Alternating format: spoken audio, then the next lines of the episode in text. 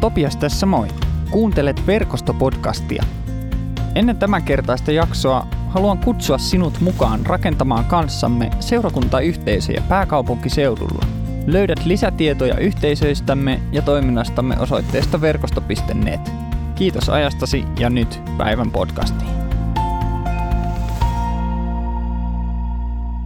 Näin Jeesus sanoo meille. Kasvattakaa hyvä puu ja hyviä hedelmiä, tai huono puu ja pahoja hedelmiä. Hedelmistään puu näet tunnetaan. Te kyyn poikaset, miten voisitte puhua hyvää, kun olette pahoja? Suu puhuu sitä, mitä sydän on täynnä. Hyvä ihminen kaivaa varastostaan hyvää, paha ihminen pahaa. Minä sanon teille, että tuomiopäivänä peritään lasku kaikista ihmisten turhista puheista.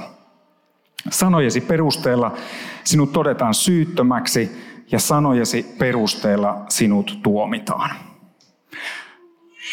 Jeesus usein puhuu muinaisen Palestiinan maataloustermeillä ja tällaisilla, jotka on meille aika vieraita. Erään kerran yksi mun australialainen kaveri kysyi, että, että missä sijaitsee parasta hedelmää antava puu niin kuin siellä tontilla. Mä en tiennyt sitä, mutta nyt mä tiedän. Ja mä kysyin sitä samaa meidän työntekijätiimissä. Ja sitten Emil vastasi, sitten kun mä kerroin sille, niin sulla oli sama vastaus kuin mun Aussi-ystävällä. Se parasta hedelmää puu, tuottava puu ei ole niin kuin se ilmansuunta tai, tai tota, mikä muu, vaan se on lähinnä ulkoovea. Ja se on siitä syystä, että, että aika monesti siinä ulkoovella, ainakin menneessä maailmassa, niin käytiin vähän tota, niin, pissellä. Ja se puu tuottaa parasta hedelmää. Me asuttiin Uzbekistanissa ja se kirsikkapuu sinne meidän oven, etuoven vieressä, niin se oli ylivoimaisesti paras puu. Ja Emil, sä kerroit, että teidän kotona siellä Sastamalassa ihan samalla tavalla se omenapuu. Kasvattakaa hyvä puu, sanoi Jeesus. Menetelmät voi olla monenmoiset kasvattaa hyvä puu ja hyviä hedelmiä. En tiedä, tuskin Jeesus tätä, tähän nyt viittasi. Ja kiitos ja anteeksi jo tässä kohtaa. Jeesus jatkaa, että te kyyn poikaset, miten voisitte puhua hyvää, kun olette pahoja. Ja sitten hän jatkaa, että, että, että sanojesi perusteella sinut, on todet, sinut todetaan syyttömäksi ja sanojesi perusteella sinut tuomitaan. Suhteellisen tylyä tekstiä. No ensimmäinen asia, mitä mä halusin sanoa tästä on se, että Jeesushan puhuu oman aikansa uskonnolliselle eliitille, fariseuksille, jolle hän hyvin usein puhuu tällaista. Et sikäli nyt, jos tässä salissa, niin jos sulla on tällaisia näin, niin sitten sä voit ottaa nämä sanat ihan vakavasti. Jeesus ei puhunut kansanjoukolle tätä. Hän puhuu kyllä ne varmaan myös niille, jotka piti itsensä varsinkin tämmöisellä suomalaisella uskovaisina tai oikein, oikein uskossa olen vahvasti ja näin. Niin Jeesus sanoi, sanoi aika tylyjä asioita monesti ihmisille, jotka otti Jumalan asiat vakavasti. Ja mä otan ainakin nyt nämä pyyhkeet heti itselleni ja, ja ihmettelen, että mitä tämän kanssa pitäisi ymmärtää. Tästähän tulee sellainen kuva, että, että Jumala on niin kuin sellainen niin kuin tilikirjaa pitävä kyylä, joka laskee, että tällaisen sanan sanoo pitkänä, sitten se sanoo tällaisen sanan, ja sitten se laittaa niitä tonne koriin, että täällä oli nämä miinusmerkkiset, tuolla on vähän plusmerkkisiä, joskus niitäkin. Ja sitten lopulta kerran eräänä päivänä katsotaan tilikirja, että kuinka käy. Jos olet yhtään niin kuin minä, niin, niin, niin aika huolestuttavalta kuulostaisi tämä, tämä menetelmä.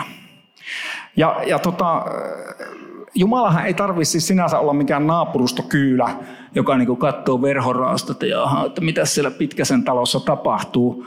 Koska hän on kaikkialla, hän tietää kaiken, hän näkee kaiken. Niin tuskin hänen tarvii myöskään tilikirjaa pitää sun tai mun sanomisista. Mutta jostain syystä Jeesus sanoo nämä sanat. Ja nyt mä haluaisin miettiä muutaman kysymyksen kautta, että mitä hänelle voisi olla, mikä sillä voisi olla se tarinan takana. Mutta ennen niitä kysymyksiä, niin yksi syy varmaan, miksi Jeesus sanoi niin rajusti, oli se, että sanoilla on valtava voima. Sanat luovat todellisuutta, on tällainen suomalainen klisee. Ja, ja se on ystävät hyvät niin. Sanat luo todellisuutta.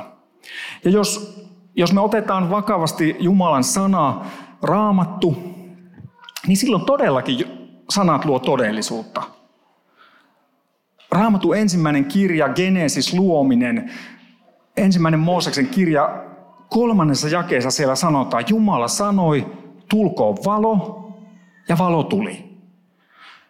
Se todellinen näkyvä ja näkymätön maailma, mistä me, jokainen me ollaan osa sitä, niin Jumalan mukaan se Jumala sanoi, Jumala puhui, ja tämä todellisuus tuli olevaksi. Ja sitten myöhemmin me kuullaan Jeesuksesta, josta sanotaan, että Jumala, tai alussa oli sana, ja sana oli Jumalan luona. Ja sana oli Jumala. Jumala jotenkin rinnastaa itsensä sanaan, sanoihin ja siihen voimaan. Mikä sanoilla on? Sanoilla on valtava voima. Ja mä ajattelen, että, että ihan samalla tavalla kun Jumala luo todellisuutta sanojen kautta, niin me ei sinänsä luoda tietenkään sille, että jos mä nyt sanon jotakin, niin ei se tähän ilmesty. Mutta mun sanat luo sitä ilmapiiriä, sitä tunnelmaa. Mun sanat voi joko rikkoa tai rakentaa. Mun sanat voi haavoittaa tai hoitaa. Mun sanat voi tuottaa elämää tai tuhota elämää. Ja se on ihan sama sun sanojen kanssa. Ja sen takia mä uskon, että Jeesus otti aika vakavasti sen, että varsinkin nyt sitten, ketkä käytetään niin kuin ikään kuin Jumalan nimissä sanoja. Ja jos sä olet Jeesuksen seuraaja, niin sä myös käytät ikään kuin sitä mandaattia. Jeesus antaa vakavan painoarvon sanoille. Mutta nyt niihin kysymyksiin. Mulla on kolme kysymystä, joiden kautta mä haluan pohtia tätä tekstiä sun kanssa. Ensimmäinen niistä on tällainen, millaisia sanoja sulle on sanottu? No tähän on vähän tyhmä kysymys. Mitä vanhempi on, niin sitä enemmän niitä sanoja on sanottu sulle. Ja, ja mä en tarkoita vaan niin sanoja yleensä. On olemassa sanoja ja sanoja. On olemassa sellaisia sanoja, jotka on ikään kuin juurtunut ja ne on, ne on, ne on niin kuin jäänyt sinne sun tärykalvoille. Ne on, ne on jäänyt jonnekin sydämeen, että sä voit palata siihen tilanteeseen, vaikka et sä ehkä kokonaan sitä muista, mutta sanat on jotenkin niin merkityksellisiä, joko niin, että ne on rakentanut tai rikkonut, ne on haavoittanut tai hoitanut. Ja, ja tota, semmoisia rikkovia ja tuhoavia sanoja, niin ne, ne voi olla vaikka näin, että senkin ääliö. Tai sitten lauseita, että taasko sä teit kolme pistettä. Ja sä et ikinä kolme pistettä. Ja sä oot niin, mikä ikinä kolme pistettä se jatkuu. Tai sitten jopa niin, että susta ei ole mihinkään. Sä oot ihan luuseri. Ei ole ehkä ihan sanasta sanaan, tai jollekin nämä, nämä on just sanasta sanaa. Mutta sä tiedät ehkä, mistä mä puhun. Me kaikki ollaan kuultu jotakin tollaisia sanoja. Mutta toivottavasti jokaisella meistä on myös toisenlaisia sanoja. Sanoja, jotka menee vaikka näin, että sä oot ihan huipputyyppi. Hei, sä teit tosi hyvin. Sä oot kaunis. Sä oot komea. Tai jopa, että mä rakastan sua. Ja sitten joskus tapahtuu se, että se meneekin niin, että Mä en rakasta sua enää. Eri lailla melkein samat sanat voi rikkoa tai rakentaa, haavoittaa tai hoitaa. On olemassa sanoja, jotka tuhoaa ja tuottaa elämää. Me ollaan jokainen kuultu niitä eri verran. Ja sitten on vielä kolmas asia. On ne sanat, jotka meille olisi pitänyt sanoa, mutta niitä ei ole sanottu meille. Ja tota, mä kerron omasta elämästäni sellaisista. Tästä ei pääse nyt mitenkään silleen, että jahas, nyt tietää pitkäisestä. Enemmän mä oon puhunut nämä läheisteni kanssa, niin että tällä ei ole nyt silleen mitään media-arvoa. Mä kasvoin ihan tosi hyvässä kodissa monella tapaa. Mun molemmat vanhemmat oli kristittyjä ja se oli niin kuin osa meidän perheen eetosta. Ja, ja sitten mun äiti kuoli hyvin nuorena tai 52-vuotiaana syöpään. Siitä on kohta neljännesvuosista tosta hetkestä. Ja sitten jotenkin siinä, kun mä tajusin, että tässä nyt kyllä käy niin, että äiti kuolee, niin mä että nyt pitää puhua ne asiat, mitä haluaa puhua, koska sitten seuraavan kerran siellä seuraavassa todellisuudessa, niin sitten, no mä en tiedä, miten siellä puhutaan ja mitä siellä tapahtuu. Mä tiedän, että sitten kaikki on hyvin. Mutta mä että ne, mitkä mulla painaa sydäntä, niin mä haluan puhua ne äidin kanssa. Yksi asia, mitä mä kysyin äidiltä, että mä, mä ymmärrän, että sä varmaan rakastit tai rakastat mua ja mun sisaruksia, mutta että miksi, miksi kotona ei, mä en ainakaan muistanut, että olisi koskaan käytetty sitä rakastaa verbiä. Se oli se mun yksi kysymys.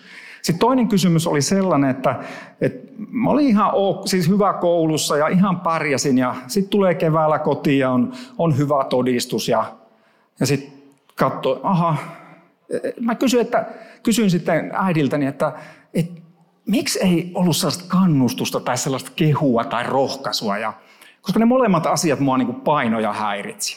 Se, että en kuulu, että mua rakastetaan, en kuulu sitä verbaalisesti, ja sitten ei ollut niitä kehuja. Ja, ja äiti on siellä paremmassa maailmassa, ja tässä ei ole mitään silleen katkeruutta, mutta ensimmäinen asia siihen rakastamiseen, niin äiti sanoi, että, että, tota, niin, että kyllähän, kyllähän mä teitä rakastan, mutta se on vaan niin vaikea sanoa. Mun savokarjalainen sarkastinen äiti, niin hänellä oli muun muassa tällainen sanonta, että jos on lusikalla annettu, ei voi kapustalla kaivaa. Eli pointti se, että jos jotakin tosi vähän antaa lusikalle, niin ei siitä niin kuin lapiolla tai jollain isolla tota, niin esineellä saa mitään ylös. Mä ajattelin, että mun vanhemmat oli sellaisia tyypillisiä sodan aikana syntyneitä, heidän niin kuin, talvia jatkosodan aikana syntyneitä ihmisiä ja se elämä oli varmaan tosi rajua, niin kuin se on tänä päivänä meidän veljille ja sisarille ja kaikilla Ukrainassa. Ja, ja siinä elämässä oli rakkautta ollut varmasti ja sitten oli annettu sen verran, kun oli annettu ja, ja sitten siitä pystyi kaivamaan sen verran omille lapsille. Ja, ja it's all good, niin kuin amerikan kielellä perässä tullaan äidin perässä. Ja, ja tota, mutta hän ei pystynyt antaa sen enempää. Ja, ja siinä kohtaa mä, mä niin olin tehnyt, mulla oli jo kaksi lasta silloin, ja mä, olin tehnyt, mä tein sen päätöksen, kun ensimmäinen lapsi syntyi, että mä ainakin kerron niille, että mä rakastan niitä. Mä teen sitten omat virheeni sinänsä vanhempana. Niistä voi kysyä netalta tai mun lapsilta suoraan, jos haluaa tietää. Tota, Mutta mä oon niille sanonut aina, että mä rakastan sua. Tänään meidän toiseksi nuorimmainen lähti Inttiin ja, ja siinä ennen kuin, ennen kuin se oli just lähdöllä, niin mä halasin sitä ja sanoin, että mä rakastan sua ah, oli vastaan. Se riittää. No sitten se on klassikko, että mitä se äiti sanoi, mun äiti sanoi siihen, että miksei kehunut. No hän sanoi, että no kun hän ajatteli, että jos teitä lapsia kehuu, niin se on niin kuin kehus itseänsä. Ai, ai, ai, ai, ai. Huono ajatuskulku. Ystävät hyvät, huono ajatuskulku. Kunnioita isäsi ja äitiäsi on edelleen voimassa, mutta tämä ajatuskulku oli huono. No, tällaisia sanoja meille on sanottu. Ne on rikkonut, ne on, ne on haavoittanut, ne on tuhonnut elämää. Sitten on niitä sanoja, joita meille ei ole sanottu. Ja sitten on toivottavasti myös niitä sanoja, jotka on hoitanut ja rakentanut ja, ja tota, tuottanut elämää. Mutta millaisia sanoja sulle on sanottu? Ensimmäinen kysymys. Toinen kysymys. Siitä seuraa suoraan, että millaisia sanoja sinä olet sanonut. Siis munhan on hirveän helppo arvostella äitiä, niin hän ei ole täällä nyt puolustautumassa. Me kaikki ihmiset ollaan lähtökohtaisesti, meidän, meidän niin kuin lajityypillinen käyttäytyminen on se, että me nähdään toisen vika. Mutta oma vika on todella vaikea nähdä jos et sitä vielä tiennyt, niin tänään kannattaa se viedä vaikka kotiin viemisenä, jos ei muuta löydä tästä. Ja, ja tota, se valitettava tosiasia on se, että hirveän usein se, miten meille, mitä meille on sanottu, miten meitä on kohdeltu, niin me jatketaan sen niin kuin heijastamista tavalla tai toisella. Ei niin, etteikö se voisi muuttua. Niin kuin mä nyt sitten onnistuin siinä tiedollisessa päätöksessä, että mä, mä sanon mun skideille, että mä rakastan niitä. Ja sitten mä tein jotkut toiset virheet, minkä takia heidän on vaikea sinänsä uskoa mun rakkauteen, koska sitten mulla on ne omat vikani. Niin sanotut sokeat pisteet, joita mä en näe, tai vaikka kyllä mä niitä näenkin, mutta mä en halua nähdä, enkä mä, no niin, no tiedätte tämänkin ajatuskulun. Mutta mut ystävä hyvä, niin, meillä on sitten ne sanat, joita me ollaan sanottu, Ja sitten ne sanat, joita me ei ole sanottu, vaikka me ei olisi pitänyt sanoa. Ja se muodostaa taas sitten seuraavan niin sen asian tässä meidän elämässämme. Ja, ja kaiken tämän keskelle oikeastaan mä halusinkin jo tuoda sen kolmannen kysymyksen. Että millaisia sanoja Jumala sanoo sulle? Millaisia sanoja sulle on sanottu? Millaisia sanoja sä oot sanonut toisille? Ja sitten millaisia sanoja Jumala sanoo sulle? Hirveän usein niin kuin seurakuntapiireissä puhutaan siitä, että Jeesus oli täydellinen Jumalan poika, joka oli meidän vapahtajamme ja sovittajamme ja mitä muuta tämmöistä kirkkokieltä, Jumalan uhri, karitsa ja muu semmoista, mistä kukaan ei oikein edes ymmärrä, mitä se hirveästi tarkoittaa. Mutta hän oli täydellinen ja, ja täydellinen uhri ja synnitö. Ja tämä on teologia, mä nyt haluan vaan sanoa, että se on välillä aika vaikeaa ymmärtää.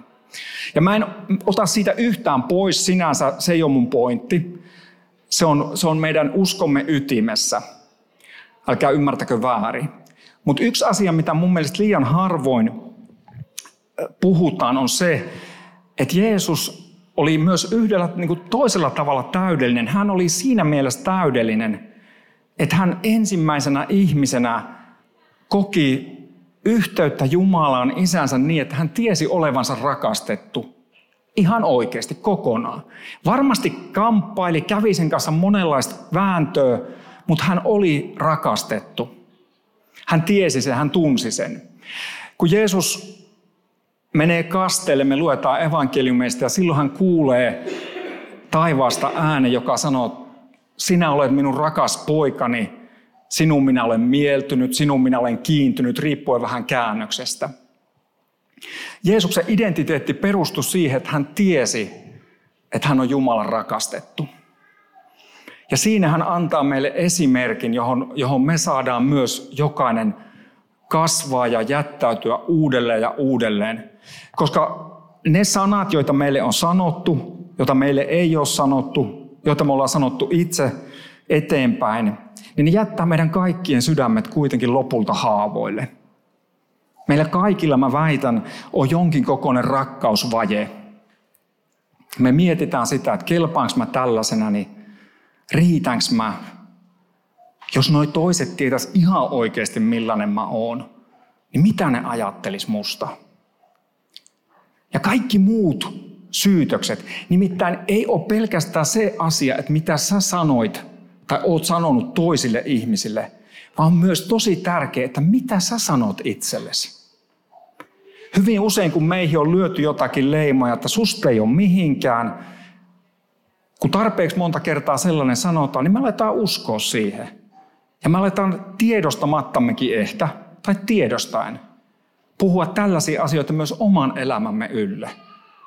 Ja no mä nyt oon tällainen, no, no mä oon niin surkea, ei musta ole mihinkään. Niinhän se kuka sitten on ikinä sanonutkaan sen. Ja näin me aletaan puhua itsellemme myös sitä rikkovaa ja tuhoavaa puhetta, jota meidän ylle on puhuttu. Ja kaiken tämän ylle Jumala katsoo sua lempeyden, rakkauden silmin ja sanoo, että sinä olet minun rakas lapseni, johon minä olen kiintynyt, johon minä olen mieltynyt. Me aloitettiin siitä, että kuinka kasvattaa hyvä puu ja hyviä hedelmiä. Onko täällä, täällä ei ole nyt mitään puuta näkyvissä, mutta jokainen voitte niin kuin ajatella puun. Mä voin olla puu hetken, puu. Siis mikä tahansa puu, niin sehän ei itse itseänsä kasvata. Mä en ole sinänsä biologi, teologian koulutuksella, mutta ymmärrät, että eihän puu itse itsessään kasvata itseänsä. Puu on, ja se kaikki sen ympärillä tapahtuva, se mitä sen puun ikään kuin omistaja, niin se ratkaisee se, että millainen puu siitä tulee. Millaista hedelmää se puu tuottaa. Sillä puulla ei ole itsessään, siihen on tietysti niin kuin olemassa jonkinlaista, että se puu on jonkinlainen puu, se voi olla kirsikkapuu tai, tai omenapuu tai mikä se onkin. Mutta ei sillä itsellään ole kykyä kasvattaa sitä hedelmää. Ja, ja ystävä hyvä, tämä on älyttömän hyvä uutinen. Koska nyt kun Jeesus sanoo, että kasvattakaa hyvä puu ja hyviä hedelmiä. Ja sitten hän sanoo, että sitä, suu puhuu sitä, mitä sydän on täynnä. Jotkut teistä saitte tämmöisen sydämen. Jumala on rakkaus, se on raamatun keskeinen sanoma. Ja hän haluaa ympäröidä sun ja mun elämän tässä hetkessä, tulevina päivinä, aivan meidän elämämme jokaisena hetkellä, hetkenä hänen rakkaudellaan. Ja kun tuo rakkaus saa puhua meidän elämäämme niitä hyväksynnän, armon ja rakkauden sanoja, niin silloin se meidän sydämemme, joka on moni eri tavoin rikki ja, ja vähän haavoilla, voi pikkuhiljaa ruveta korjaantumaan. Ja silloin me aletaankin kuulla toisenlaista ääntä. Me ei kuulla niitä ääniä, jotka on rikkonut ja tuhonnut ja haavoittanut, vaan me kuullaan rakentavia ja hoitavia ja elämää tuottavia sanoja. Ja näitä sanoja Jumala haluaa puhua juuri sulle tänään, tässä ja nyt. Jumala katsoo sua rakkauden silmin ja, ja, ja on sua lähellä.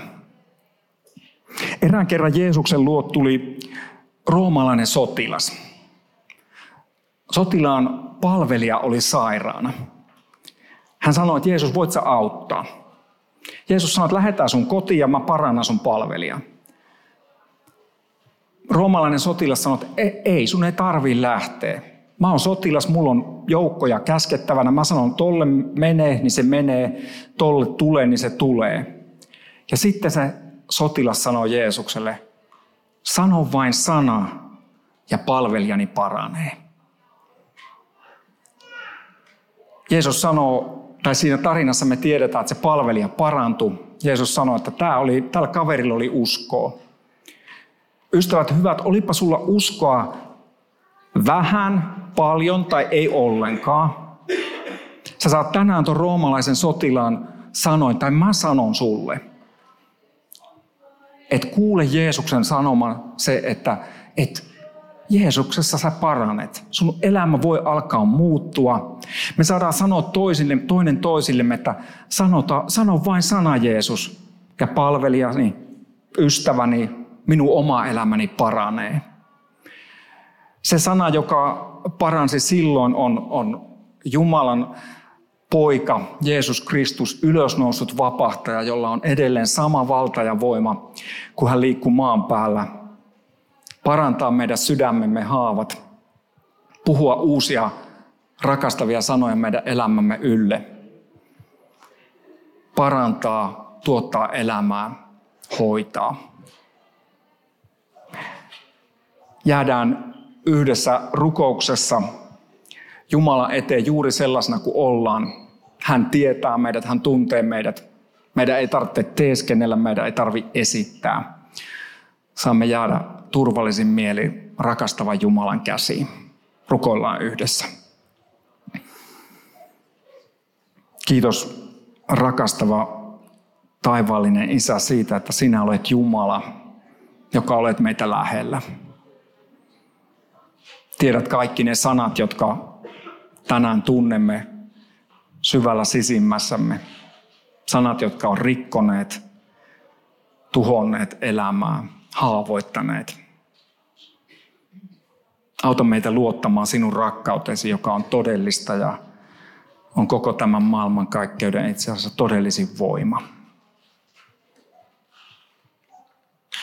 Roomalaisen sotilaan tavoin sanomme toinen toisillemme ja itsellemme. Me sanomme Jeesus sulle – Jeesus sanoi vain sanaa. Ja ystäväni, minä itse, läheiseni paranee. Minä parannun sinun sanojesi voimasta. Tuo Jumalan henki, sinun parantava voimasi tähän hetkeen. Anna meidän luottaa siihen, että me olemme sinun rakkaita lapsiasi.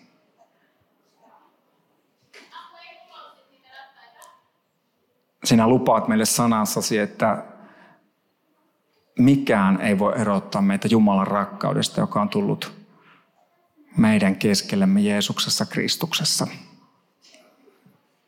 Jos koemme, että jokin sydämessämme syyttää meitä, ehkä sanat, joita olemme sanoneet, ajatukset, asenteet, laiminlyönnit, teot, tänään saamme myös ne jättää sinun käsisi. Sinä tiedät kaiken ja, ja myös lupaat, että siirrät kaiken sen, jonka koemme erottavan meitä sinusta, sen synnin, sen mikä koemme sydäntämme painavan, siirrät sen niin kauaksi kuin itä on lännestä. Ystäväni Jumala ei sinun virheitäsi muista ja hän toivoo, että et sinäkään niitä muista. Hänen palvelijana ja hänen antamin valtuutuksi julistan sinulle kaikki sinun syntisi anteeksi annetuiksi isän ja pojan ja pyhän hengen nimessä. Tässä hetkessä pyydämme, tule pyhä henki, tule Jumalan henki ja vakuuta meidät rakkaudesta. Siitä rakkaudesta, jolla meitä olet iankaikkisuudesta rakastanut ja rakastat aina iankaikkisuuteen. Puhu yllemme rakkauden ja hyväksynnän ja armon sanoja, jotka parantavat, hoitavat ja tuottavat elämää. Jäämme Jumala sinun rauhaasi ja sinun käsisi. Jeesuksen nimessä. Amen.